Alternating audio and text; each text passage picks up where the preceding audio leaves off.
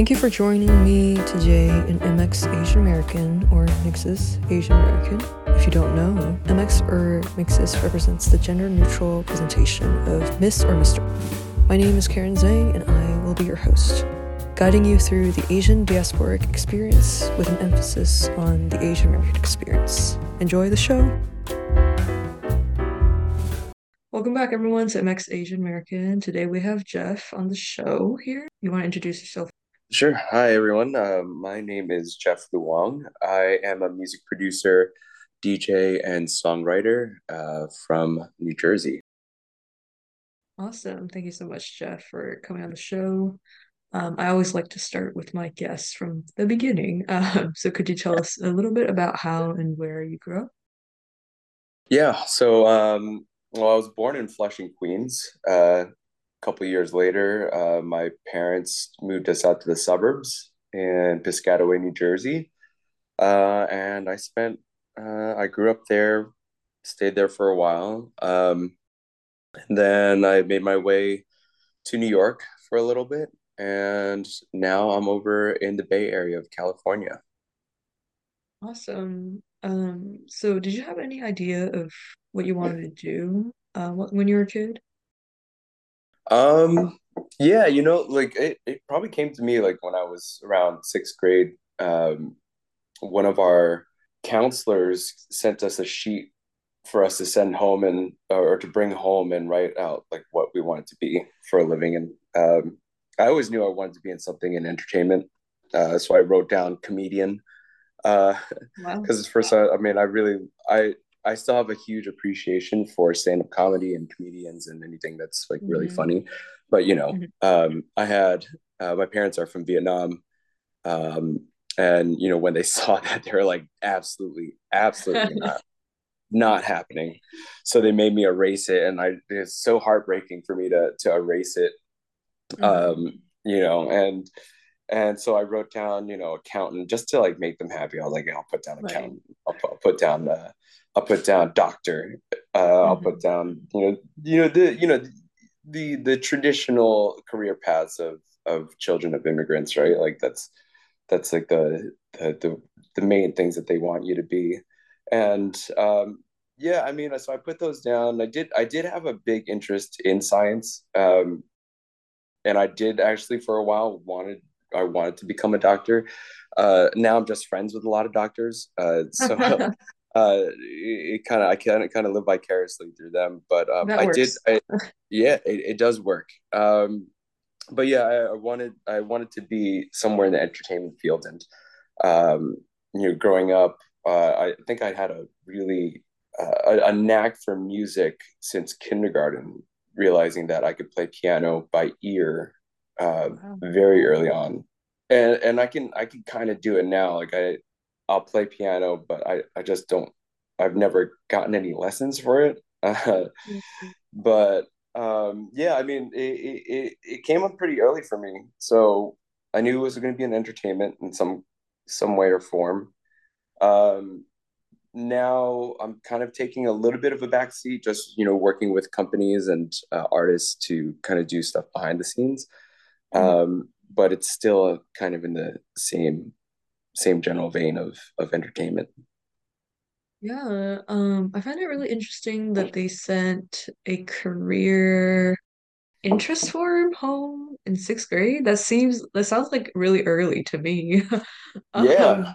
it, yeah. it is really early, but yeah, uh, I I guess I guess they wanted to kind of give you a feel of you know what your interests are and how you can mm-hmm. kind of progress through high school. Um, I mean, I wrote all those down, but even through high school, I was just in everything that was related to music and acting. Mm-hmm. Uh, I did all the plays. I did. I was in like choir. I was in orchestra. Mm-hmm. Uh, had like our own little groups happening. Uh, did music production when I was probably in tenth grade. Yeah, I mean, it just kind of all stemmed from there, and and really helped me out in my career now. Yeah. Yeah, that's super cool. Um, that is what I was wondering. Like, even though you wrote down what your parents wanted, like, wanted you to be, um, uh, you still pursued kind of like what you really wanted to do, right? But what about in college? Like, um, College, um, well, I was probably set to be uh like I knew I wanted to do something along lines of business. And I mhm. kind of had like a knack for marketing a little bit when I was uh, younger. So I decided to pursue sociology, Oh. uh, like the study of people. And so I got my degree in sociology uh, in hopes of getting into the business school.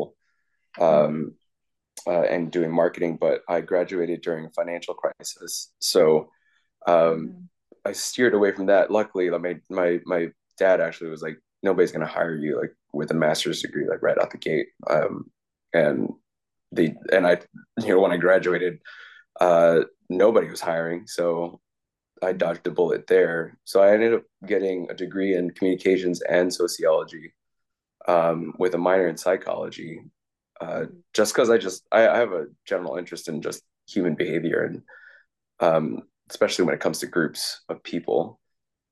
And so that's what I studied in school. I didn't really use it for very much afterwards uh, because I my first job out of college was a graphic designer, and then I get into digital marketing um, after that while I'll still like DJing. I was DJing probably I want to say 25 hours a week on top of a full-time job um, during that time. So um, it was it was a lot.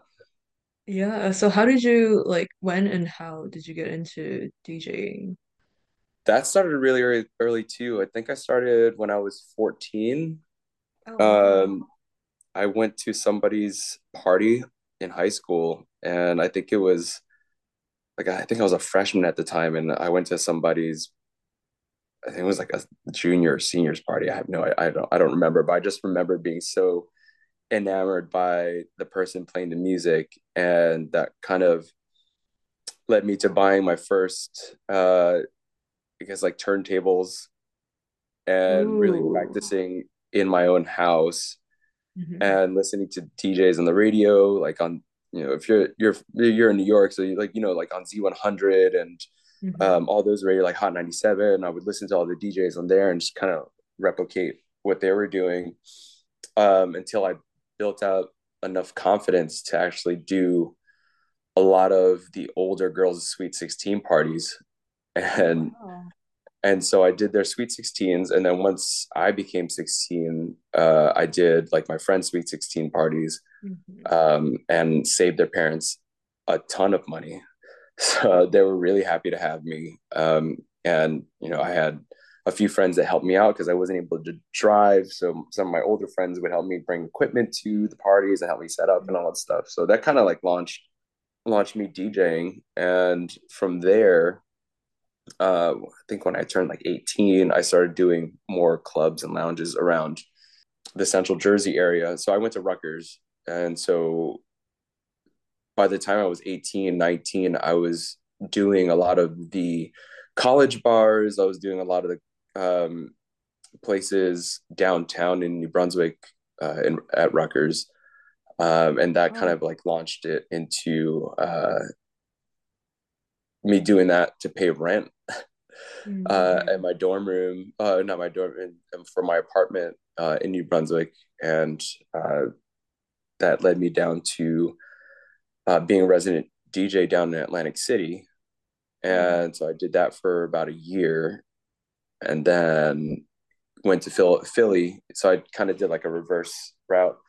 I went to Atlantic City, did Philly, the Philly circuit for a while, and then I ended up in New York, uh, where I was playing a lot of places for about, I want to say seven or eight years and traveling around the States, uh, went to DJ in the Philippines and uh, Oh. DJ'd in London and Paris. And uh, yeah, I'm in Canada, DJ down in Mexico, uh, all, all over the place for, for, for quite a while.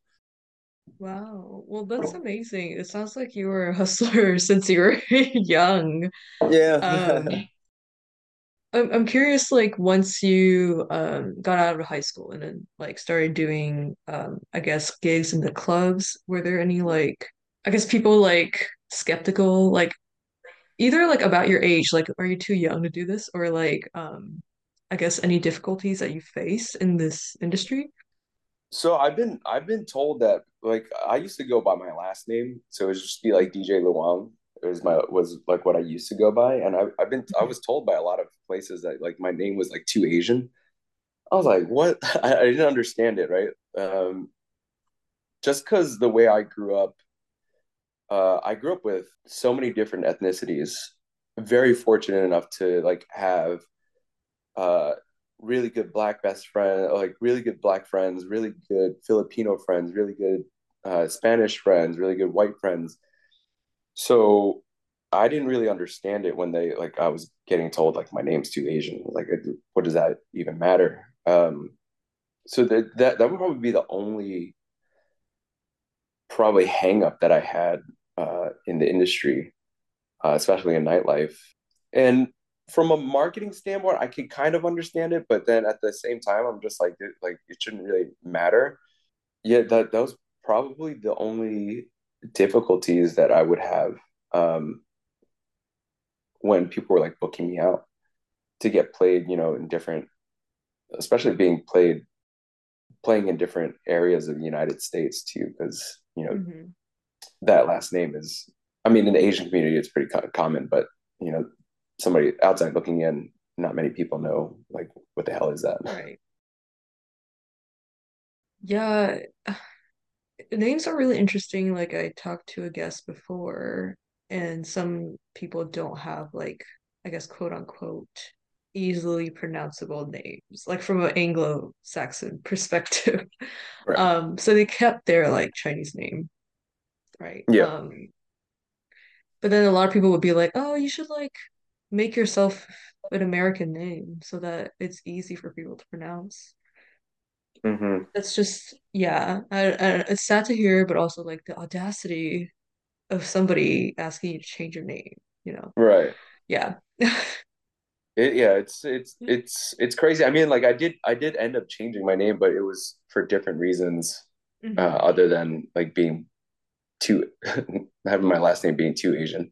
I mean, derivative. It's kind of like uh, my last name's Luong, L U O N G, but then in Italian there's L U O N G O. So I was like, okay, how's that any different? It's just an extra, you know, letter at the end. Um, so yeah, I mean, I, I changed. I ended up changing what I went like stage name, I guess, to kind of more focus on music production rather than DJing. So uh, that that's how that ended up. But but yeah, it, it is Yeah. interesting to see, you know, how people change their names. I mean, my I, I probably have the the whitest name you can think of, Jeff.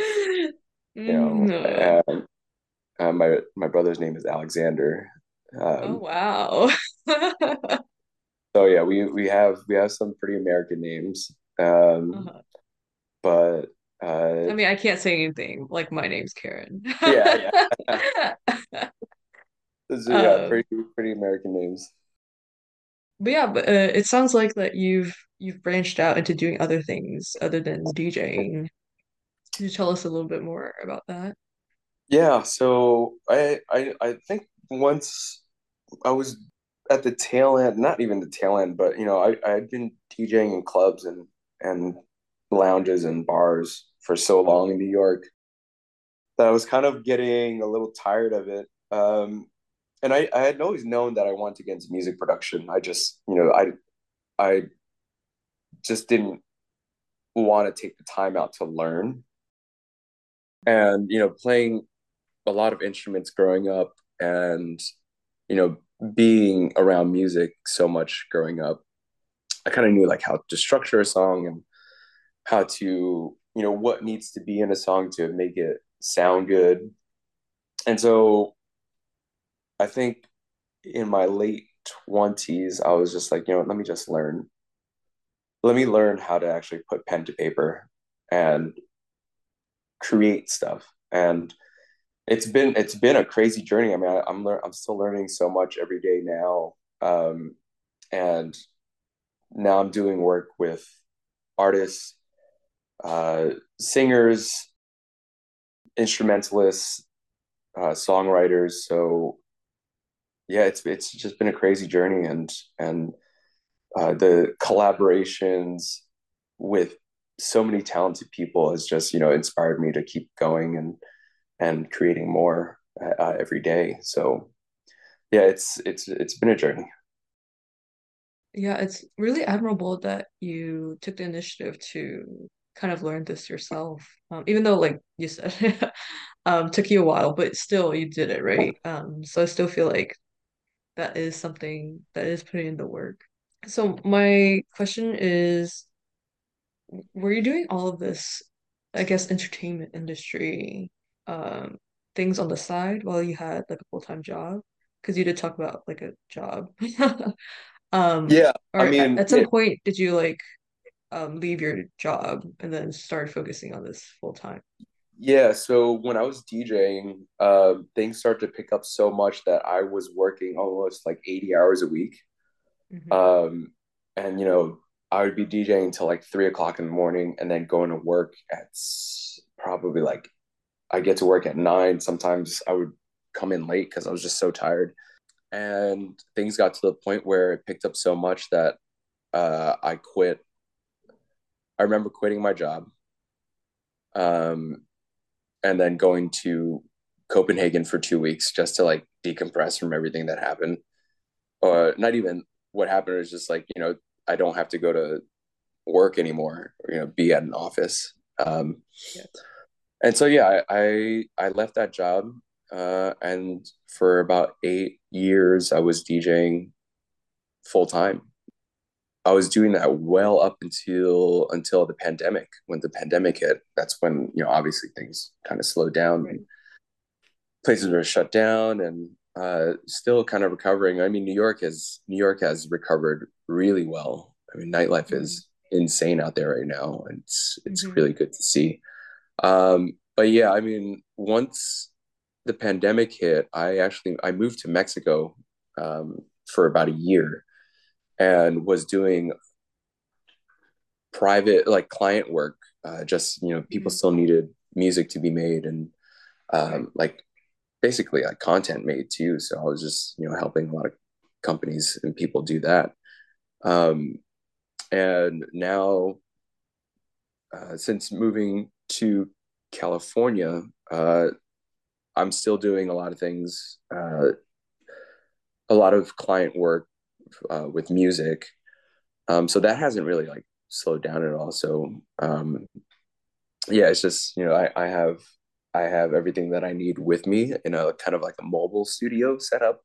I don't really Oh. need crazy amounts of gear unless unless like it really calls for it. There are plenty of studios here that can just rent out um, if I need if I need like if I need help with some stuff, you know. So it's uh, it's been kind of nice to have that that flexibility. Yeah. Um, well, it sounds like like incredible uh journey.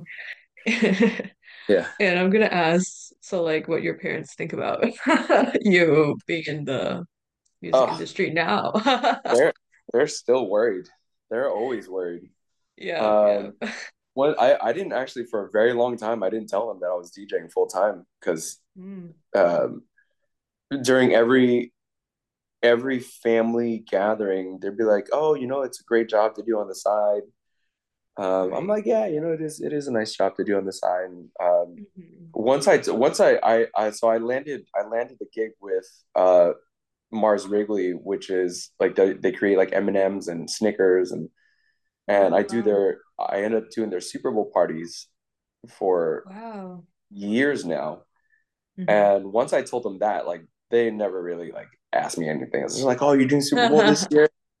I'm like, yeah, you know, I'm doing Super Bowl, and then I would like invite family members because it, it, they'd be in different cities all the time. So Uh-huh. if it was in Florida, like one year in Florida, I was like, yeah, you know, let me just invite my cousin and his wife and have them come, and they would tell my mom and hmm dad like how much of a good time they had. It was amazing, and then my parents kind of like you know kind of backed off at that point. So they're uh, they they're they're always going to be worried because it's not it's it's a crazy industry to be in.